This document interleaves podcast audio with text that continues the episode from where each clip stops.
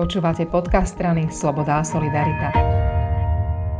S predsedom OKS a poslancom za SAS Ondrejom Dostalom sa budeme rozprávať o špeciálnej prokuratúre a generálnej prokuratúre, pretože parlament niekoľko dní riešil správy o oboch týchto prokuratúrach a vlastne to, ako sa o nich rozprávalo, je takou správou o stave slovenského parlamentu a slovenskej spoločnosti. Dobrý deň. Myslím si, že tento raz boli zaujímavejšie rozpravy o tých správach ako o samotnej správy. Správy sa predkladajú za predchádzajúci kalendárny rok a ani generálny prokurátor, ani špeciálny prokurátor neboli teda buď vôbec alebo drvú väčšinu roka vo svojich funkciách, čiže predkladali správy za obdobie, keď ešte nestali na čele tých inštitúcií. Ale tým, že žijeme takú zaujímavú dobu teraz, keď vo viacerých veciach e, sú konflikty nielen v rámci koalície, ale aj v rámci polície a v rámci e, prokuratúry, tak e, tá rozpráva bola veľmi zaujímavá a ukázala mnohé o povahe týchto konfliktov. Asi hovoríte najmä o opozičných príspevkoch. Hovorím o opozičných, ale aj o koaličných príspevkoch. Pán generálny prokurátor Žilinka mal zo strany opozície búrlivú a jednoznačnú podporu. Až som sa teda čudoval, ako súhlasne prikyvuje, keď ho chválili napríklad fašistickí poslanci.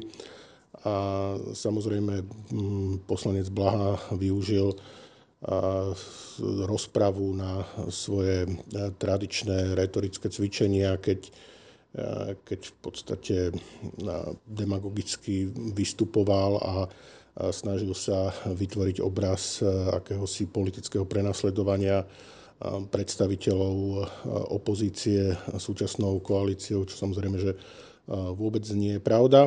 Ale zaujímavé boli aj vyjadrenia generálneho prokurátora Žilingu a špeciálneho prokurátora Lipšica, ktorí teda vystupovali po sebe. Možno zaujímavé by bola aj diskusia medzi nimi, ale teda tej mám pocit, že sa pán Žilinka nejako e, vyhýba. Ja som využil celú tú rozpravu na to, aby som položil pánovi Žilinkovi nejaké otázky, lebo som mu týždeň predtým mm, snažil sa položiť nejaké otázky na hodinu otázok, a, ale teda tam neprišiel.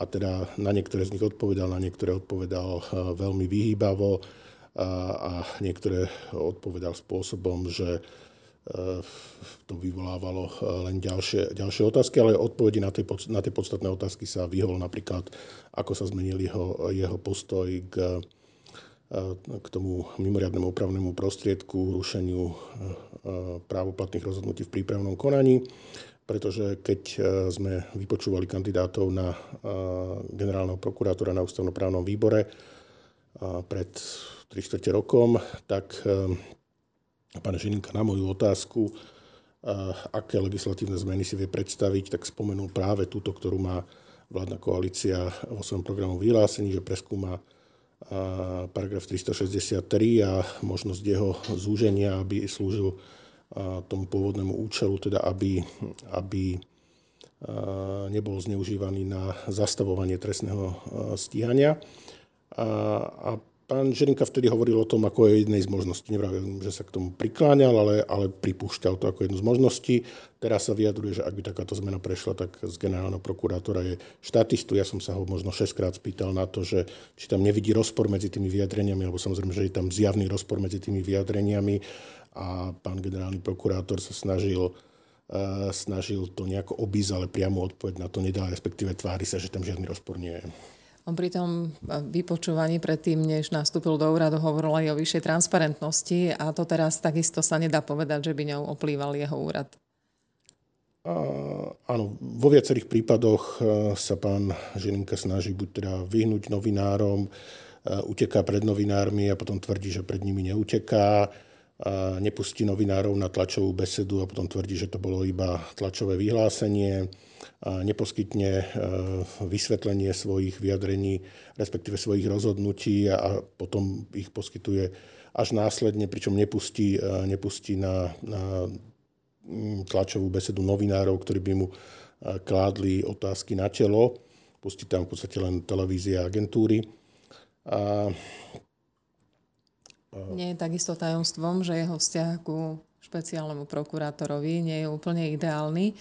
A možno sa aj na chodbe stretli, možno sa aj pozdravili, možno si aj ruku podali, hoci správa Daniela Lipšica a potom následné reakcie boli zase úplne iné. Podali si ruky, keď Daniel Lipšic prichádzal, tak Maroš odchádzal práve zo sály, ale to bolo asi tak všetko. Tam bolo zase zaujímavé, že Daniel Lipšic, keď vystupoval tak pár minút predtým, sa verejnosť dozvedela, že tí zadržaní príslušníci NAKA, bývalý šéf inšpekcie alebo šéf inšpekcie poverený, boli prepustení z väzby, čo teda podľa niektorých kolegov poslancov dosť nabúralo Lubošovi Blahovi jeho koncept prejavu, ktorý bol zrejme založený na tom, že ako je zjavné, že, že táto koalícia zneužíva policiu na, na politicky motivované vyšetrovanie opozície, pretože v tom rozhodnutí o, o odmietnutí väzby, alebo teda prepustení z väzby a súd zároveň konštatoval, že trestné stíhanie príslušníkov NAKA, ktorí sú členmi týmu očistec, nie je dôvodné, čiže mala by prokuratúra zrušiť obvinenie pri najmenšom. Ale Danielovi Lipšicovi teda opozícia neaplaudovala. Zatiaľ to tak vyzerá, že v podstate to kopíruje hlasovanie o generálnom prokurátorovi a špeciálnom prokurátorovi. Opozícia je jednoznačne za Maroša Žilinku a aktívne vystupuje na jeho podporu oveľa intenzívnejšie ako, ako koaliční poslanci. Niektorí my z poslaneckého klubu SAS sme kládli otázky Marošovi Žilinkovi, alebo sme ho aj, aj kritizovali. A za, zastávali sa ho poslanci z poslaneckého klubu Sme rodina samozrejme. A, a teda vo vzťahu k Danielovi Lipšicovi, tak e, dostával v podstate otázky alebo skôr podporu zo strany koalície a, a teda veľmi tvrdú a demagogickú kritiku, teda najmä zo strany poslanca Blahu v parlamente býva niekedy v tom plene, musím to povedať, trochu nuda.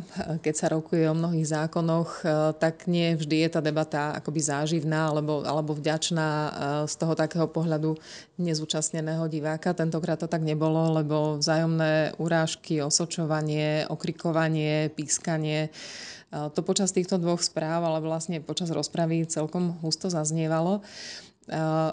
Čo pre vás hovorí práve to, že aj prijatie v parlamente týchto dvoch, dvoch pánov a aj to, čo spôsobili, bolo tak veľmi rozdielne? A čo to hovorí o vzťahu, čo to hovorí o Slovensku, čo to hovorí o tej našej politike?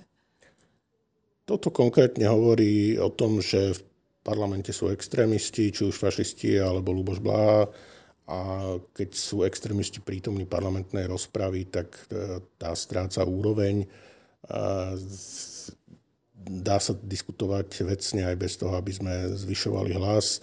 Jednoducho povieme svoje argumenty, spýtame sa, reagujeme na, na vystúpenia kolegov, ale nie, že tu e, vypúšťame tóny demagógie alebo, alebo kričíme na seba, alebo, alebo e, hovoríme úplne nezmysly zvýšeným hlasom ale teda bohužiaľ to sa netýka iba tých správ, to sa týka celkovo parlamentu, v ktorom sú extrémisti. A čo sa týka vzťahu pánov Žilinku a Lipšica, nie je ideálny, to vieme. Nie je ideálny.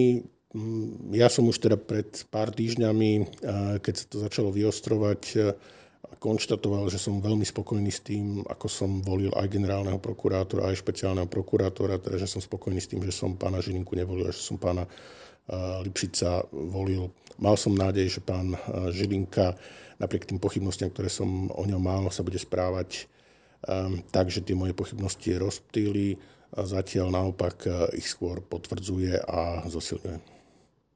Obidvaja však ešte veľmi dlho budú na svojich miestach, tak uh, dúfajme, že tie úrady budú formovať v prospech krajiny. Uvidíme. Ďakujem veľmi pekne. Dovidenia.